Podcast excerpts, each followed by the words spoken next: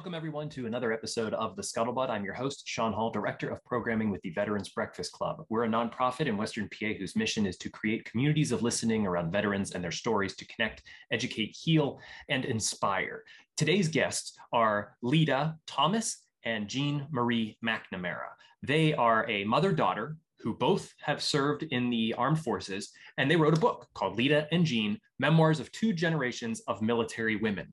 We dive into their story. Lita, she joined back whenever women had first been integrated into the military. Jean followed her mother's footsteps and also enlisted. Uh, this book is equal parts biography, autobiography, memoir, and a love story. And as you, I think, will learn through this episode, it's very much about family. And the strength that both of these women have is truly inspirational and incredible to listen to, um, especially when we get into uh, the injury that Jean sustained uh, while in service and the uh, very extensive and long recovery that she has um, undertaken. Um, it, it, really blew me away, uh, the strength of these two women, and, and really inspired me the love that they share. So I hope that you enjoy this episode. Please check out their book. We'll put the link to their book here in the description. Um, and I would love to hear from you uh, about your thoughts on, on the relationship they share, as well as the relationship that they had with the military. Please remember to like, share, subscribe, and ring the bell on YouTube so you're the first to know whenever we release new episodes. Uh, thank you for watching. And uh, if you are new to the Scuttlebutt, you can check out all of our previous episodes across podcast platforms, as well as watch them here on YouTube. And one other note for this episode is that you will see Lita on screen if you're watching on YouTube, but Jean, you will not. She recently had uh, some mouth surgery and had a bit of swelling, didn't want to appear on screen, but you will be able to hear her in the background. Um, I don't think that takes away from her story in the least uh, as you will find. Um, so thank you for coming to the Scuttlebutt and enjoy the show. Lita and Jean, it's so wonderful to have you both here for the podcast. Uh, Lita, I'd love for you to, to start us off and introduce yourself. Welcome to the Scuttlebutt. Thank you very much. Uh, my name is Lita Thomas, and my previous names were McNamara. My maiden name was Scarrow, and I spent 23 years total in the armed services. Six of those were in the Air Force Reserves. The bulk of my career uh, in the military was in the Illinois Army National Guard. Um, I bounced around quite a bit looking for security, looking for rank. and uh, as a single mother, uh, I was just constantly looking for a, a, way to, to support my girls. And I'm Jean Marie McNamara, and I'm Lita's daughter, her oldest, eldest, eldest daughter. Um, the younger one is more of a, a farm gal. Um, so she is uh, has served our country by growing lots of zucchini. Um, I and served chickens. and chickens. Um, I served in the Illinois Army National Guard, and I was I enlisted, and then um, after my contract was up, I went ahead and re-upped, and then I st- went to OCS and became an officer like my parents. Excellent. Um, there is obviously we're here to talk about uh, your book, um, mm-hmm. which is it, it, seems like equal parts biography, autobiography, memoir, love letter, um, and I and I want to get to all of that. I feel like we will as as we go through this conversation. Uh, but Lita, I want to start with you because the be, the beginnings of your your enlistment are, are are so interesting in the sense of yeah oh yeah um, oh yeah but um, you know enlisting at the time that you did uh, right after you know women were integrated into the military. Um, I'm sure there's a million stories we could get to with that specifically, but but you also did you have two kids when I you enlisted? Two kids. I two did. kids. What what was going through your mind when you you had two kids and you're enlisting in the military? That that seems to me like that what could be harder right right and and this was back in the, in the day before regulations changed there was a recent uh, change to regulations that is out there to support single, single parents. parents. Right. At that time, um, there it, was no support. No, it was the opposite.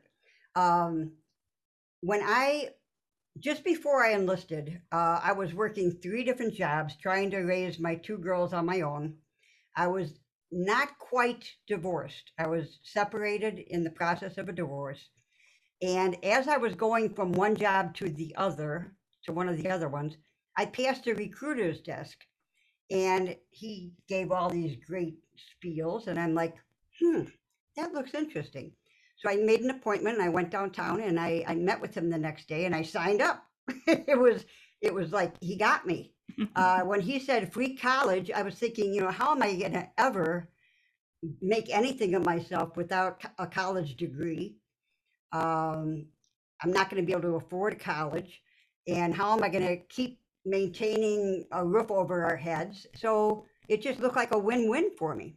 Did you know anything about the military before you joined? Nothing. As a matter of fact, I knew that my dad was in the army. Uh, he was in the Korea. My uh, stepfather. my stepfather, but I call him my dad because he raised me, and, and in my heart, he is my dad. Mm-hmm. And I knew that he was in the army, but he never talked about it really much. Uh, so it's not something that you know was talked about at the dinner at the dinner table or anything. But I knew that he that he had gone in the army. So when I came home the next day, and I told him that I had enlisted in the Air Force, he's like, hmm. a, little bit of a, a little bit of a snub. and I said, well, they had this great pro. Uh, he said, okay, okay, sounds good. Um, but like you said, uh, the book goes into the details how I started out Air Force and then it, it changed very quickly, yeah. very quickly. And you'll have to you'll have to read the book to learn about that. I ended up Army, uh, active duty Army, and then as my career went on, I went back Air Force for a little bit. I, I, mm. did I did miss the Air Force. I'm sure.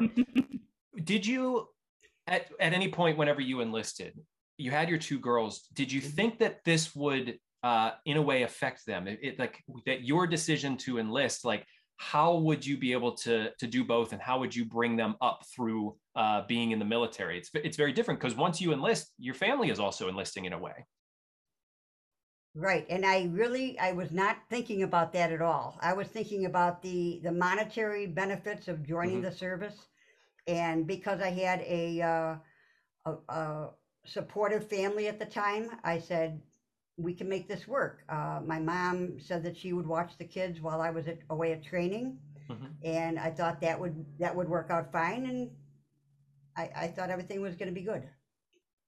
How did you start to? I mean, I I'm talking from experience in the sense of I have a two two and a half year old, and um, how did you Aww. develop a routine? And did the girls just sort of find their way through that? Well, at the very beginning, you know, like when I was in training, I didn't know what was going on at home. I just, you know, hoped that everything was going well and they were with my mom and dad. Mm-hmm. Um, but then once I went to my first duty station, which was Fort Riley, um, I had a very supportive uh, command structure. The uh, the people in the office that that worked, I was a mechanic, by the way, mm-hmm. and the people that worked in the office had children, and they introduced me to the child care, which was right across the street from our motor pool.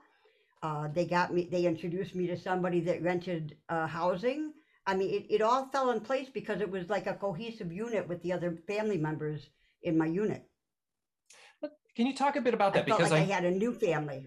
Yeah, you do. You gain such an enormous family when you enter the military, and not always the best family you know, my family isn't perfect, but you know, certainly whenever you enter this new group filled with people from all different walks of life, uh, you're going to experience, you know, you're going to experience that with good and bad. Um, and and that's part of Absolutely. what the book is. Is it's very unflinching uh, about the truths of what both you and Jean went through in your service. Um, but you felt at the beginning, you felt that you were supported by your command structure. I did. I did. Uh, my first my first duty station was very supportive. And um, lead me through sort of like your service. So you you got trained, and you know you you spent a long time in. So there was there was obviously good things happening that you wanted to stay in. So after only 15 months of active duty, uh, right. my now my ex-husband mm-hmm. took me back to court and said, no, I, I don't like this arrangement anymore. And I had to get out of active duty. And at that point, uh, because I was a single parent and now the military knew I was a single parent, they said, well, then you're done.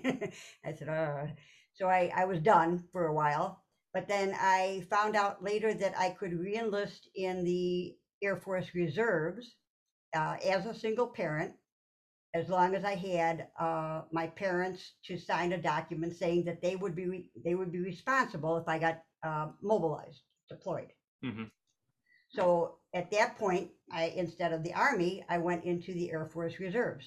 and again, I think they were very supportive of my mother's um, Yeah.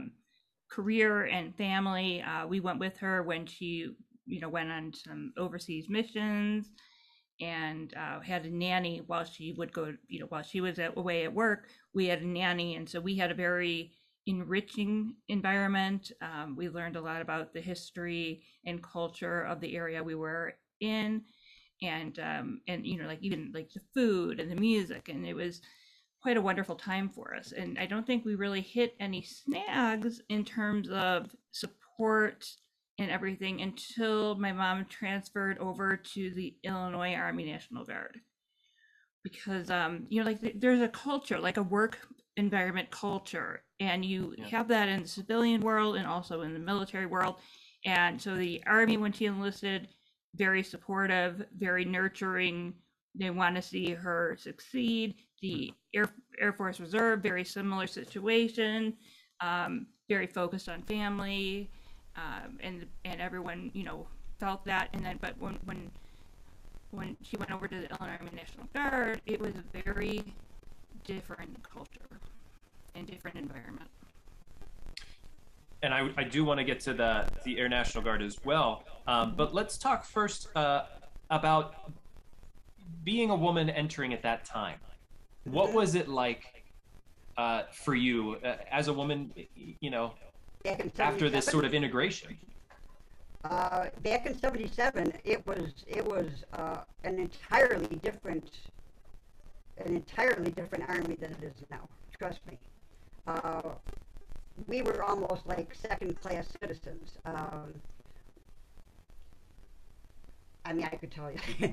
My drill sergeant, for instance, who was assigned to our platoon of women, we were the first platoon at Fort Jackson of women to be integrated with the Army. And our drill sergeant was, he was made fun of because he was a drill sergeant of the women. Hmm. And um, we had to just prove ourselves over and over again that we were equal, well, not equal, but we were we were up to the task. Capable. Capable, yes. And one specific instance, I don't know if this was in the book, so maybe I'm giving it away, but maybe I'm not, but that's okay. one specific instance was at the end of training, at the end of basic training, uh, it was like a, a decathlon, more or less. We had a, and we didn't know it was going to be a decathlon. We thought it was just going to be a hard run with field gear. So we're in South Carolina and we're running with field gear. I think it was a two mile run. And at the end of the run, um, let me back up a little bit. There were three platoons, two two of men, one of the women. The two of the men platoons, they were able to take off first because the women, you know, they got to be at the back because what are they going to do? They're going to be crawling in, right? And then the women's platoon took off. Well, myself and uh, a friend of mine who I made friends with during basic, uh, we said, you know what, we're going to just show these guys that we can do this. And we took off like bat, bats out of you know what, and we just ran our hearts out and we beat everybody in the second platoon, and we came in about halfway through with the first platoon. So we were just smoking them, right? We get to the end of the of the uh, run, and my drill sergeant he told me this afterwards. He said, "You don't know how proud you made me because." all these other guys were just harassing me and saying, you know, where are your pansies? You know, where, where are the where are the uh, women? And he says, I think that's two of my pansies beating the pants off of your guys right there, coming in.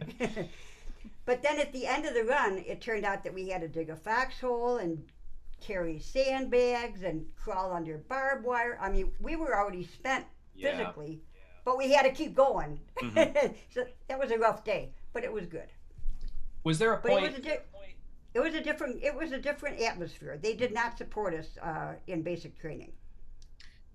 Jean, uh, I want to ask you the same question when when we get to your story. But uh, Lita, was there a point where maybe the first time someone told you, "No, you can't do that. You're a woman." Oh, absolutely. absolutely. And how did you respond to that? I said, I said, I'm sorry. The first day I walked into my active duty um, office uh, over at Fort Riley, we had a, a, motor pool. I walked into the motor pool, talked to the uh, warrant officer behind the desk, and he said, Welcome, Private McNamara. Here's your typewriter over here. You could have a seat and, and we'll get you get you used to things. I said, I'm sorry, sir, but that's not my job. I, I was I was trained to be a 63 hotel. I'm a tank mechanic. He said, You're, yeah, I know, but here you're going to be a, a, a, typist, a clerk. I said, No, no, sir. I, I, I trained to be a mechanic. Mm-hmm. And he said, Give that girl a toolbox.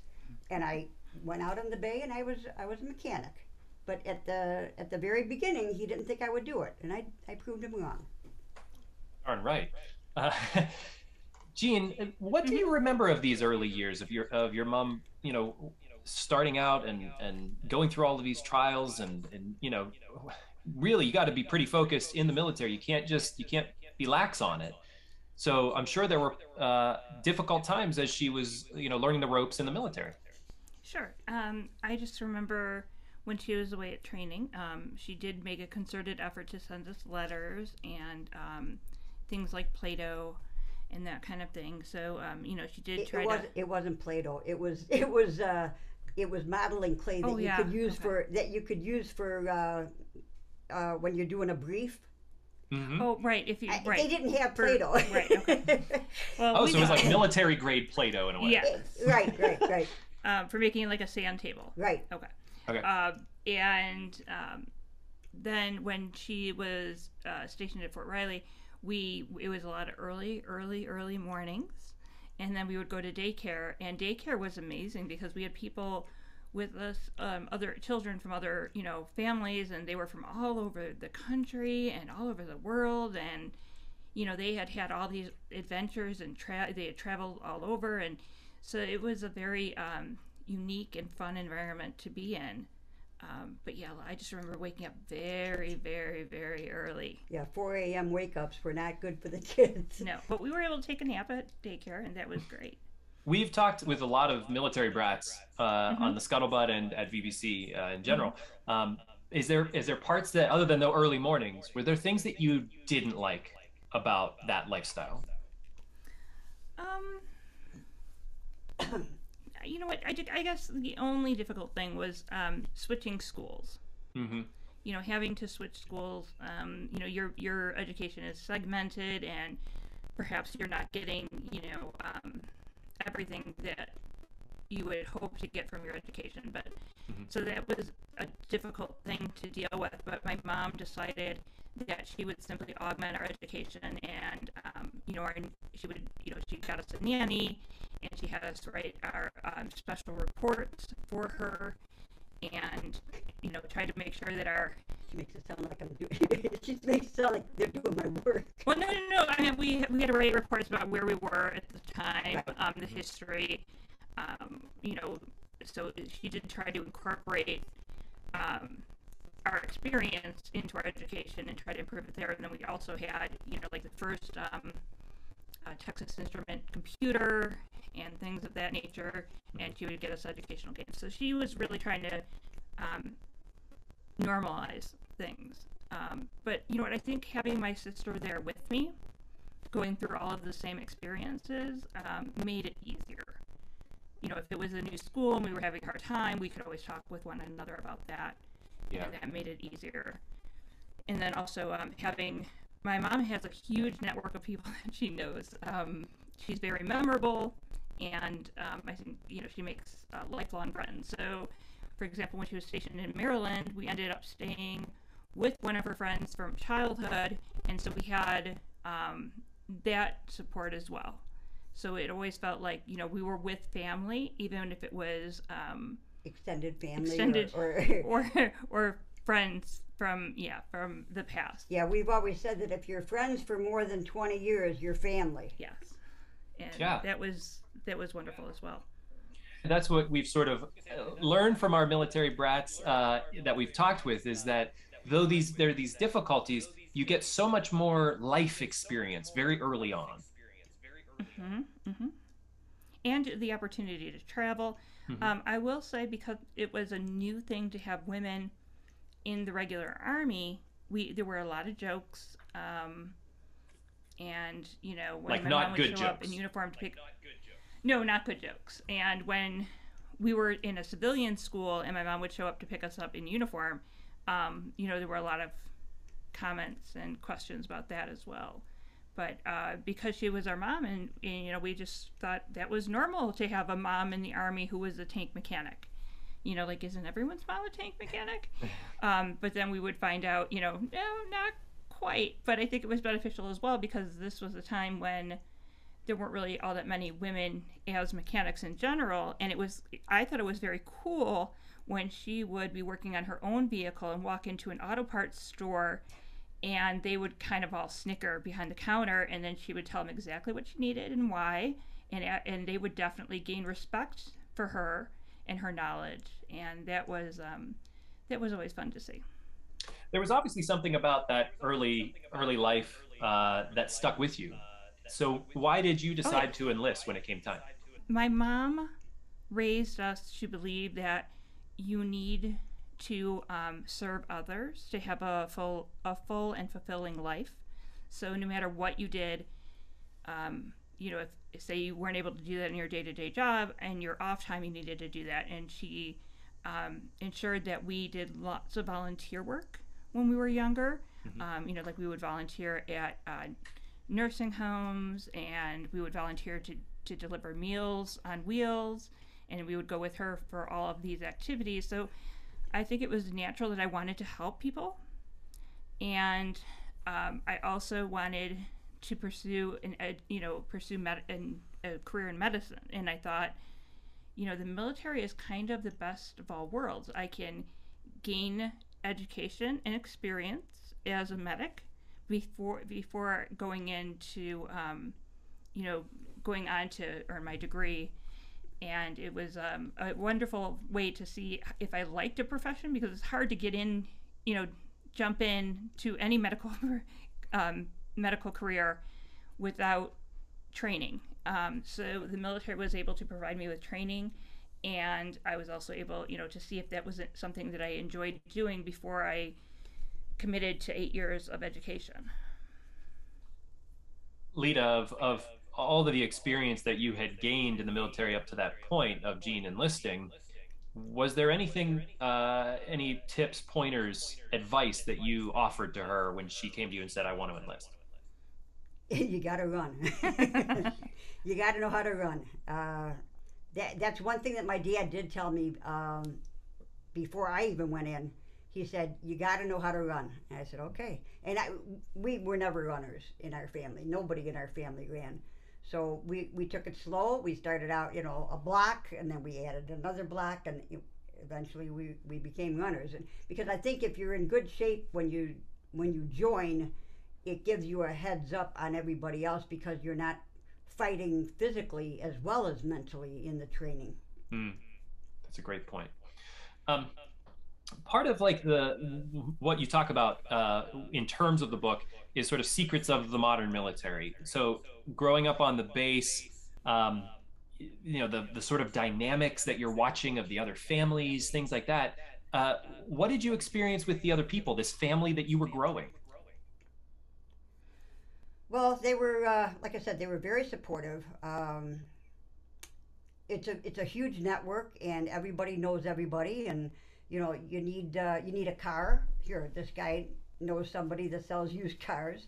You need a you need housing. This guy has housing because as a as a single parent, I was not living on base with my compadres. You know, I was living off base in a trailer park. So I rented a trailer, uh, and everybody used our trailer for weekends for barbecues. You know, my my crew that I worked with full time at the base would come over and we'd be working on a car and having a barbecue, and this was the party house, you know. So it, it turned out to be uh, a good extended family.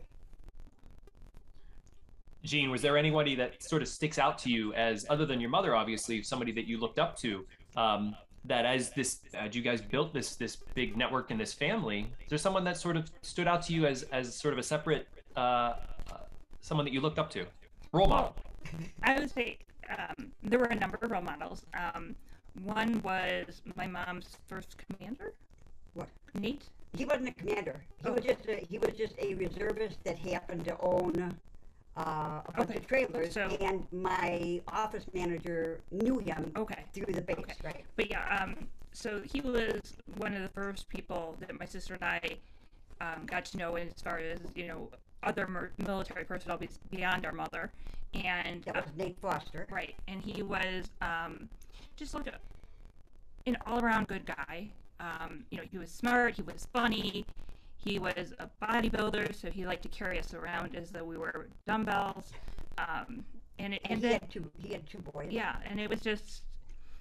And then as she went on, I know when she was in um, her officer basic course, you know, um, because she was the the the one with the kids and the family, and as you know, established again, our house became the the house where everyone would come to dinner because um, a lot of the uh, newly minted officers didn't have families yet or established families, and they would come over and they would teach us their family recipes. So we learned how to make things like kimchi, and we learned, you know, just about, um, you know, because I think a lot about uh, family is shared over the dinner table, and it was a wonderful um, opportunity to meet people from different areas and different cultures and backgrounds, and that they wanted to um, contribute to our family through food, and everything was truly wonderful.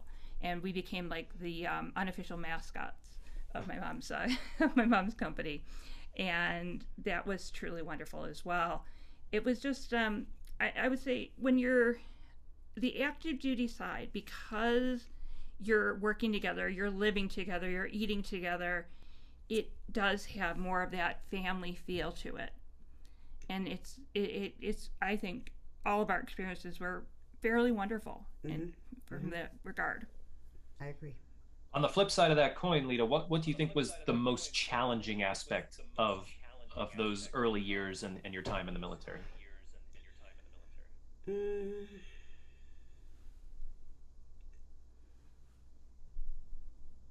Hmm. I thought it was a breeze. I, I, I don't I don't think I had There are a couple stories in- in the book about um, about incidents like the time that she accidentally cut off someone's Oh, fingers, well- but we won't go into that. You'll have to read the book but that about. one Oh, yeah, that's a that's a yeah, that's a good yeah. Yeah. You hooked me there. Now it's A what, what happened. injury. Yeah. You'll have to read the book for that story. Oh, We- yeah. It was a, Oh, We had a work Yeah, or you know, like the time she was assigned to cut all of the base grass with a pair of scissors. oh, that was a challenge. Okay, so what was the challenge? Here's the challenge: learning, learning my place in the echelon. uh, but I, I, I, okay, I'm going to give away a little bit. I happen to have been good friends at home with a friend of a, con- a congressman. And when I ran into a problem at basic training, basic, wait, no, AIT, at AIT. So you're a, you're a nobody at AIT, right? I was a E, E2, I think, at that point. You're a nobody at AIT.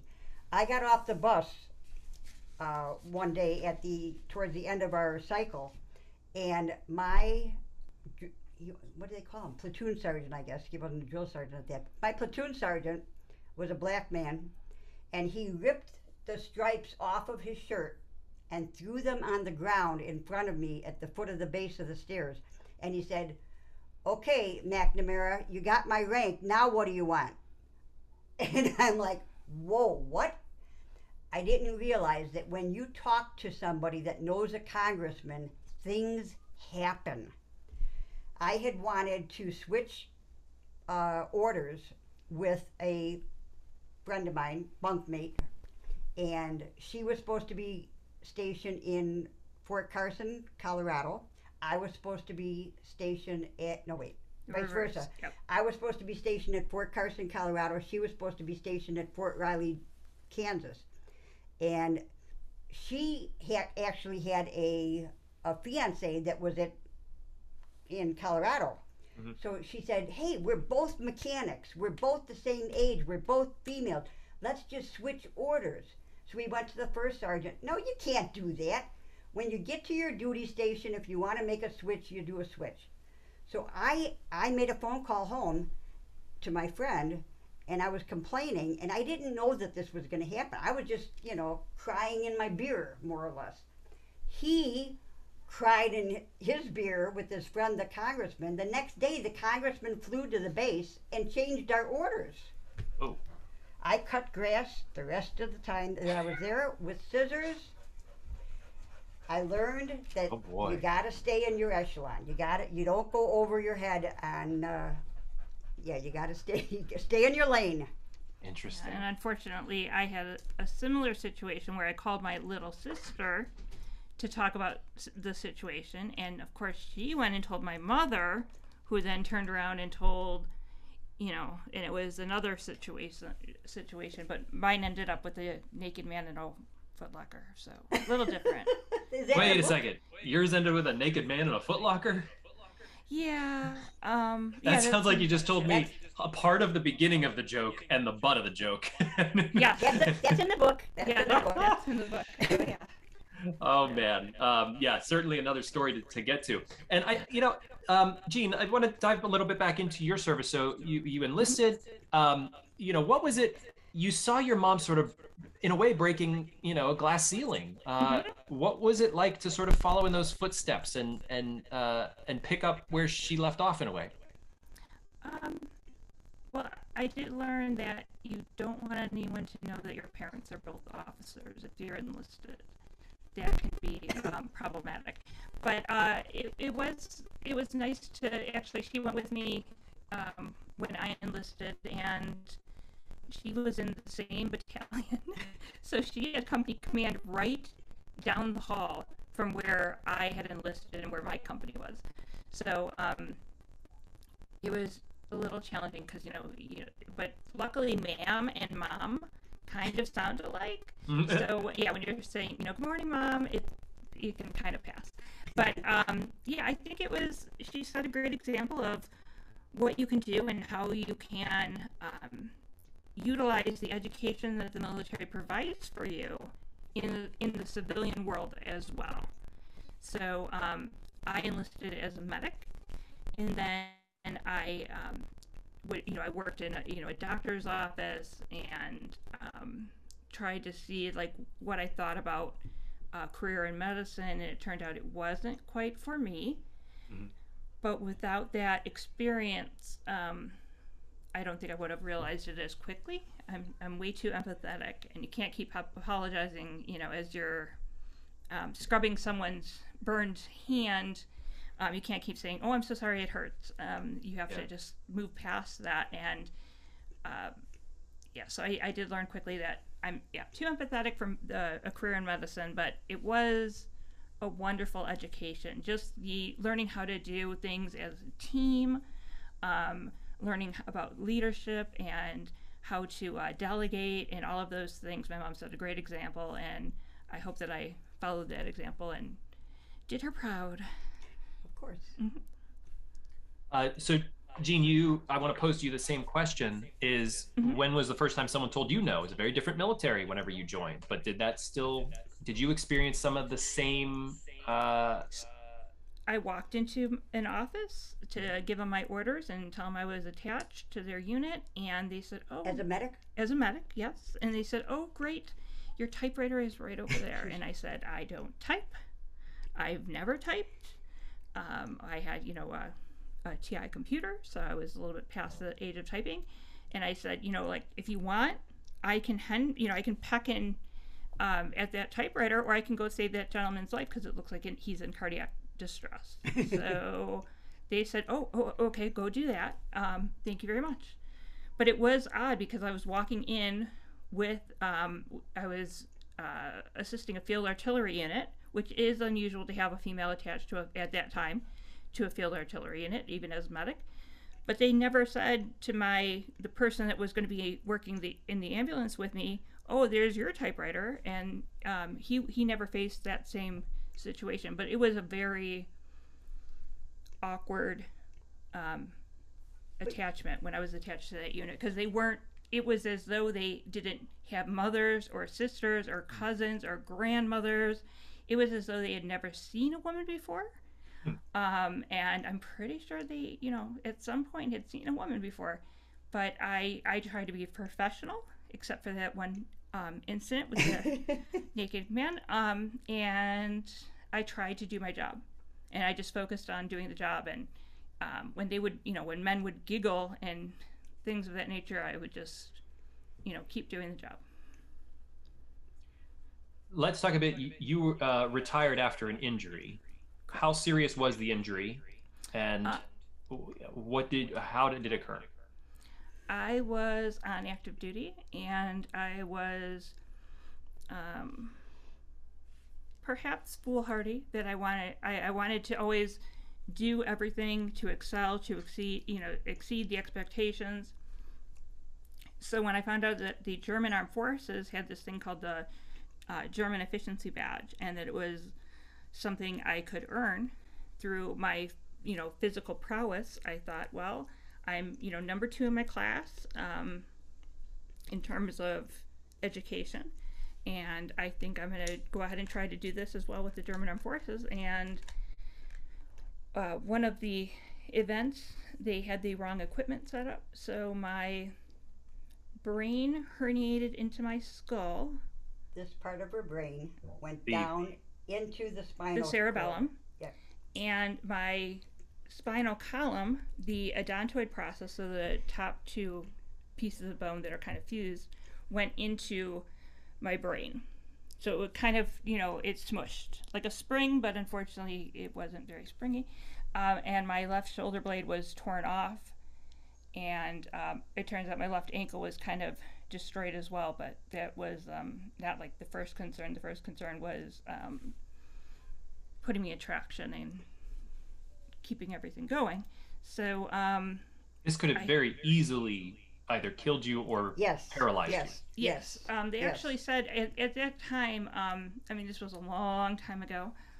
Uh, not quite April cart- of 2000. Yes, not quite cart and buggy time, but uh, it did feel like a long time ago.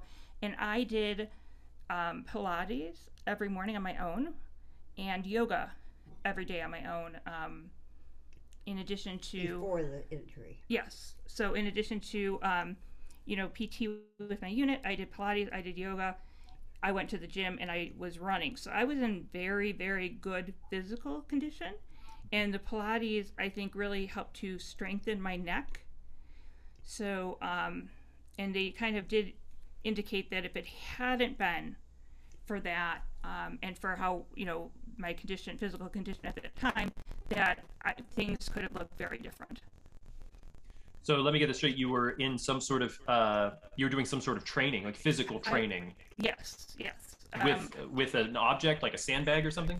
No, I, I did like a decathlon kind of thing with the German Armed Forces. So they do. Um, it, it it's similar to what my mom was describing about her endocycle, endocycle um, training, but you have to run um, with all of your equipment, your your weapon, you know, your rucksack and everything. You have to um, fire a weapon and, and you know do well with the weapon. You have to swim. You have to sprint. You have to. Um, so you're doing all of these activities, and one of them was a high jump. And instead of the big cushy mat that would absorb the impact and the energy and, and everything from that jump, they, there were tumbling mats piled oh. to that height, and tumbling mats have no give. Mm-hmm. So, so like she hit a brick wall. Right. So instead, my body gave. Yeah. So that one jump ended her career. And thankfully didn't end your life. Yes. Right. And actually, I jumped twice um, because the first time I touched the bar with my foot. So I went ahead and did it again and the second time I didn't wake up right after, or I, I, I was yeah. unconscious for yeah, a little they had bit to there. to the hospital. Yeah. How long was your recovery? Uh, let's see, we're in 2022. still recovering. It, it is still ongoing. Um, at first, I didn't know how how bad the injury was. They said, "Oh, you probably just strained your neck," and um, we didn't even talk about my shoulder, or my ankle. So um, I was like, okay. And they said, you know, you're going to do physical therapy and you're going to be fine. And I was like, all right, great. You know, let's let's do this. And then um, they realized it was more serious because I was having difficulty swallowing, Breathing, breathing. passing out. I was I, I, I, I was passing out multiple times throughout the day. If I stood up, I would black out. If I tried to go on the stairs, I would black out. Um, and my left arm wasn't functioning, wasn't working. And um, they kind of just said, well, you know what, you're not working hard enough at physical therapy. Oh my god. And I would go to physical. Oh, yeah, so I would go to physical therapy, and I would be just have tears running my, down my face as I pushed it even harder. And then I would come home and I would do the exercises and you know keep going, keep going. And finally, um, a doctor at Great Lakes Naval Base um, said, "You know what?" Because I, I, was telling her about my nephew say, saying um, "Hasta la vista, baby," which was in a movie at the time, and I said, and they thought it was so funny because my muscles on one side don't do anything. And she said, "Wait, you know, do that right now." And then she said, "Okay, we're gonna send you for a brain MRI." Was it, hold on, sorry, let me let me interrupt real quick. Was this the 1st mm-hmm. female doctor that you saw? No, I would. Well, doctor, yes, I was seeing a female. I I, I didn't see actually in the at uh, Fort Knox. I didn't see a doctor. I they would. I would actually have to fly to Fort Knox for exams, and I would see a physician's assistant. Um, Let me so ask another a... question. Mm-hmm. Did you feel as a woman that you, because you had to push so hard already already in your career that because they said well you're not pushing hard enough in physical therapy did you feel like you had to go that extra mile through these oh, sure. injuries? Oh sure. And i was always um, second. You know there was always um, there was and, i mean not that there's anything against him but there was always a man who was first and i was second. Mm. And um, i did feel like you know i wanted to be first i wanted to you know i wanted to push i wanted to succeed and i wanted to prove myself and um, it's but, just unfortunate but, that they didn't send me to see a neurologist or a neurosurgeon they were sending me to see an orthopedic um, physician's assistant how long and, did you deal with this pain until somebody said, wait a second, there's something more serious going on? Four years. Yeah. Four years? Yes. And it, by this time, I had um, muscle atrophy. Muscle atrophy. And that's actually when they realized it was something bigger because. The side of her face had started yeah. to uh, lose muscle, the neck Right. None of my none of the muscles on the one side of my neck were working. Left side. My my arm, my fingers, my hand, everything was atrophying. Um, and they did the MRI, and then the doctor looked at me and she goes, "Okay, just drive home very carefully." Yeah, that's what they said. Drive home carefully because, because you're you, you could die if you had an accident right now. Yeah. And then her, they, her brain her brain stem was being pinched in half at that point. point and they said um, and that was why i was having trouble it's all of the things that you don't have control over so you know like your heart rate your blood pressure your um, your breathing at night um, your digestion so my intestines you know they don't work um, your you know your other bodily functions you know your bladder um, i all those things weren't working. And it was just very hard um, to hear you know i had been pushing myself all this time and no matter what i had done you know it wouldn't have made a difference. And um, unfortunately it wasn't the first time that that happened but or that was the first time i take it back. That was the first time that that had, happened. Um, so they scheduled me to go to Wright Pat and see a neurosurgeon and we talk about that in the book and it ends i did end up getting um, two brain surgeries and um, some work in my neck, and now I have um, I'm a little bit like Frankenstein's monster, where I have a lot of nuts and bolts and things going on in my neck. And every time they do an x ray for dental, they're like, oh, what is this?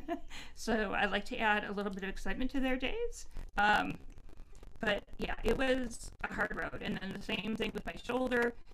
Um, yeah, they didn't realize that her shoulder blade had actually detached. Right. So I completely had, from I, all the muscles. Yeah. So um, they kept saying, you know, there's this gap in the back where there should be muscle, and obviously you're not pushing it hard enough because there's no muscle there. And again, I would go and I'd be in tears there. I'd be in tears at home. I was at this point quite depressed um, because I had gone through, you know, brain surgery and uh, you know, they said, you know, you might get function back. You might, it's been so long that you might never get function back. And um, so that was, that was tough. And then I went, my mom said, you know what, I found this guy. My mom, I guess my mom has been an amazing advocate. You know, when they say, um, you know, there's nothing more we can do. She's like, oh yes, oh yes, you're just not the person to provide that, and we'll find somebody that can. So she found someone who said, look, took one look and said, well, you know, nothing's attached. That's why there's a gap. There's nothing bridging that gap. It, you could work out from now until forever, and that won't change because you can't physically reattach those muscles. We have to go in and literally drill into your shoulder blade and stitch those muscles on. Um, because that's the only way to reattach them. So that was hard to hear as well. Um, that I had gone through two more years of physical therapy for um, and pain, intense pain and frustration and disappointment in myself for nothing, because um, and then to turn around and tell the doctor at the VA, you know, hey, you know, did you know? Like, I understand you're an orthopedist, but I guess you work more on more on the shoulder joint. But when it comes to the shoulder blade, you know, like you might want to read um, what this doctor said, and he said no, thank you. So um, all of that was quite difficult. And then at the same time, um, you'll read more in the book about how my mother and I um, experienced basically the same thing. Well, not the same thing, but how uh, women's health care in the VA at that time that my mom needed it and that I first went to the VA was um, rudimentary at best. Mm-hmm. Um, it was sequestered to the basement, um, and it was very uncomfortable um, being there. It was awkward that they assigned me to um, the obstetrician, obstetrician and gynecologist for my neurocare. Um, and in that regard, the VA has really transformed. Um, the Women's Health Clinic now at Hines VA um, is a light, bright, airy place where you feel comfortable. Um, they've taken steps to make sure that when you're in the waiting room, you're not being ogled by every single person that walks by. It's um, been a really remarkable, amazing, and much needed transformation. And that was truly wonderful to see. Wow, Jean, I'm so sorry that you went through, and you're still working through this. Still, yes. Well, it, it, speaks you to your living... strength, just your your physical, your personal, your soul strength to be able to like push through all of this. It's it, in, inspiring in some ways and, and scary, but boy, you have so much strength. Well, I, I would definitely say I, couldn't have done it without my family. Hmm. Um, you know, my mother, my um, my great aunt, my sister, my nephews, my nephews who have been there basically through all of this. Um, they've all been truly amazing, and I can never express how grateful I am. And you really hit the nail on the head there in the sense of uh, family just and and that's yes. what I, I want to loop this back to the book again because um something that really caught me is just looking at the cover of the book there's this uh, you know i, I see my mm-hmm. my wife with my daughter and you know there's always those just like those shining moments that you remember of them smiling at each other or holding each other or just you know, whenever you hug your kid, there's just nothing like that. And there's this really beautiful mm-hmm. picture of the both of you on the cover of your book. Did I'm, I'm assuming that during your recovery, the idea of this book kind of came out, and that you chose to have highlight Lita's career, your career, and and struggles, and just and just give an, a, an account of of what this relationship is, not only between both of you in the military, but between each other. Yeah, we were we always um, would kind of have the same exact story to tell when someone would ask us, you know, like what was was there a time when you faced um, sexism or or you know like what was it like when you first went to get health care at the VA and we would kind of have the same story. And we were kind of we were not kind of we were utterly amazed.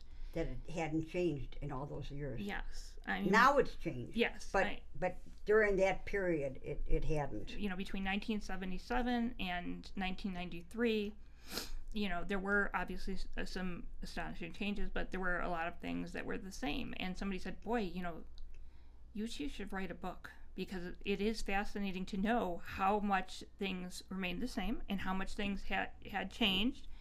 And also, um, my I my mother has so many unique stories. Um, oh, I'm sure so we every... just brushed the surface on in the oh, last hour. There's, yes. I, and you're going to get a lot if you pick up the book. My audience, pick up the book. You know, you're going to get many more of these stories, much more in detail. Uh, it's a wonderful, oh, wonderful book. Um, and, and and not just Lita stories. You're you're getting almost a two-parter in one book. You're getting Jean stories mm-hmm. as well. Yes, and then at the end, we felt it only right to show, you know, to come together because our experiences then overlapped. My mom had to retire in order to take care of me. Um, I needed full time care.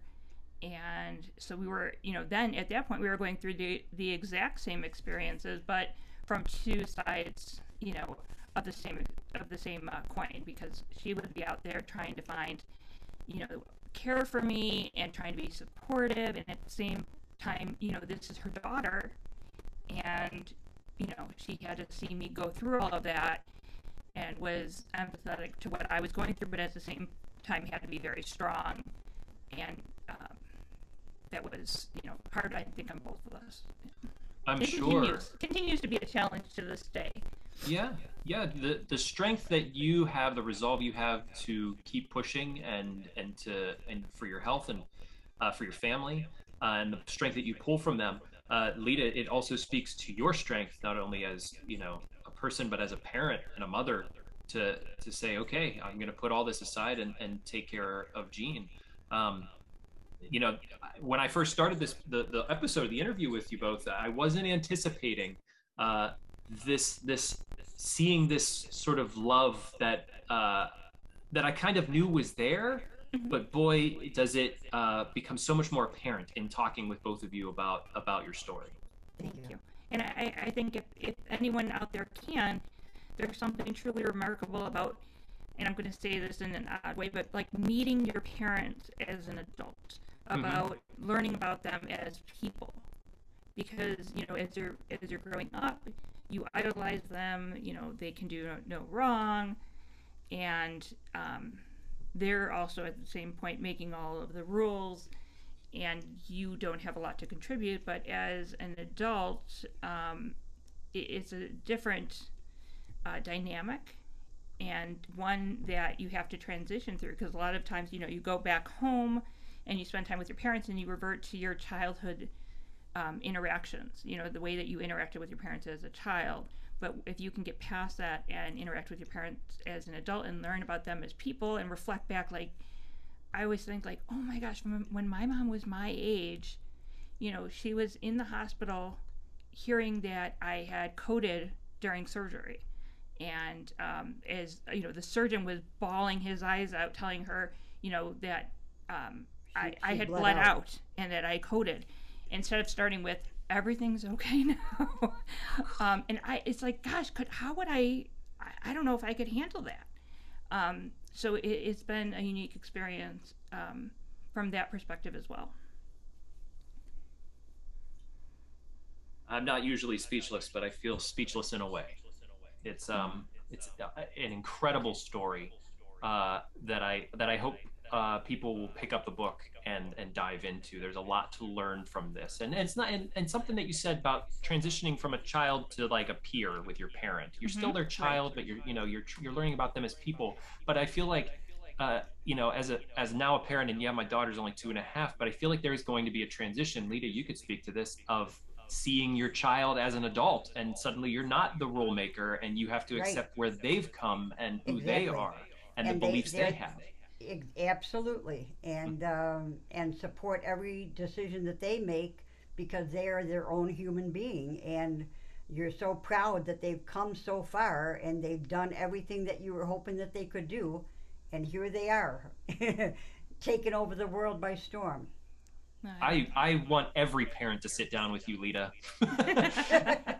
please i'm going to bring everybody and everybody can just uh, you know sit at the altar and listen to, to your stories. Um, uh, i know we've we've reached our, our time here together um, but uh, i, I want to uh, ask you as sort of a final question. What do you hope people uh, get from your book? Well, we're proud that we've been able to document our journey for future generations, and we hope that they will learn from our struggles how to overcome their own. Jean? I, I will definitely second that. And I will hope also that they'll learn, um, you know, that every, things may look very dark and dreary sometimes, um, but there is another day. And you the sun will come to, out tomorrow. we'll burst into song now. Um, no, but that it, it is life is ever changing and every day is going to be different. And today you know you might be overwhelmed with pain and you know all of life's complications but tomorrow things will hopefully be a little bit easier. And it seems like um, in the world you know lately things are pretty challenging but you have to keep pushing through. And also you have to i think our book shows that um, supporting one another can be um, both you know therapeutic it can be beneficial for all parties and the more we can do for one another i think the better. Mm. so um, if you can you know if you see somebody out there struggling if you can help them you know please do. And um, yeah notice that it'll be tomorrow will be different. Today might feel overwhelming but you know just hold on until tomorrow. Well sun's got to come up tomorrow. So yes. sort of my always motto. It's sun's coming up tomorrow no matter what. Yeah, right. you know uh, at, four, but... at 4 a.m. and we'll be there. well, thank you, Lita and Jean, uh, so much for uh, sharing this with us. I feel like, uh, boy, I got to know you both uh, so well throughout this conversation, and uh, I, am just, Jean, I'm pulling for your recovery. I, I hope thank that you. it continues to go well. Lita, um, thank you for being there, just being there. It's just, you. you. know, I feel like that's that's something that that needs to be said. Just a thank, thank you. you. Thank you. And uh, thank you to our audience for listening uh, today. If you uh, have any comments, you can email me at Shaun, S-H-A-U-N, at veteransbreakfastclub.org. You can also like, share, subscribe, and ring the bell on YouTube so you're the first to know whenever we release new episodes. Um, and I just, again, I want to thank you both uh, for coming on to the Scuttlebutt and to our audience. Uh, we'll be back next week with another episode. Thank you. Thank you. And as a quick postscript, uh, Lita and Jean, you're both hosts of a podcast. It's called Podcast DX. Yes. Um, again, our desire to help others um, ended up with uh, something amazing. And uh, when we were in North Carolina for six months uh, for my health care, my cousin was in Illinois dying from liver failure, and we found out that where we were located at Duke University Hospital, they did twice as many liver transplants as anywhere else in the world. And they said, well, you know, your cousin should fly in down here and we can see what we can do for her. Um, she ended up getting a liver um, and we ended up learning how much we didn't know about the healthcare of someone needing a transplant. And my mom said, you know, if it wasn't for the people that lived next door, were living next door at the time, who had a transplant about two weeks before her, telling us all the tips, tricks, hints, and advice that we needed to get through, um, it would have been very challenging. And, and, she, said, and she might not have survived. Right. So we wanted to share those stories with the world so that other people can learn how to get through whatever it is medically right. so that they're going through. Patients join us every week and tell us um, about their medical condition, how they came to their, you know, how their their condition was diagnosed, and what has been the most helpful for them, what their family and friends did that they found to be helpful. Um, you know, just all the little things that you won't learn in the doctor's office, but that can be extremely beneficial. And that's what Jean and I do now. Yes. Incredible. Um, well, thank you, and I hope our audience looks you up. Where can they find uh, Podcast DX? Everywhere, everywhere that podcasts are. Yes, we're also on TikTok, uh, YouTube, Instagram, Facebook. Uh, it's just podcast, and then DX stands for diagnosis. So mm-hmm. just mm. the word podcast, and then Delta X-ray. We're on our website, podcastdx.com. Wonderful. Well, thank, thank you both again. And, thank you. Thank you. And uh, you guys have a wonderful day, and hopefully we'll see you again on another episode of the Scuttlebutt. Sounds great. Thanks. Looking.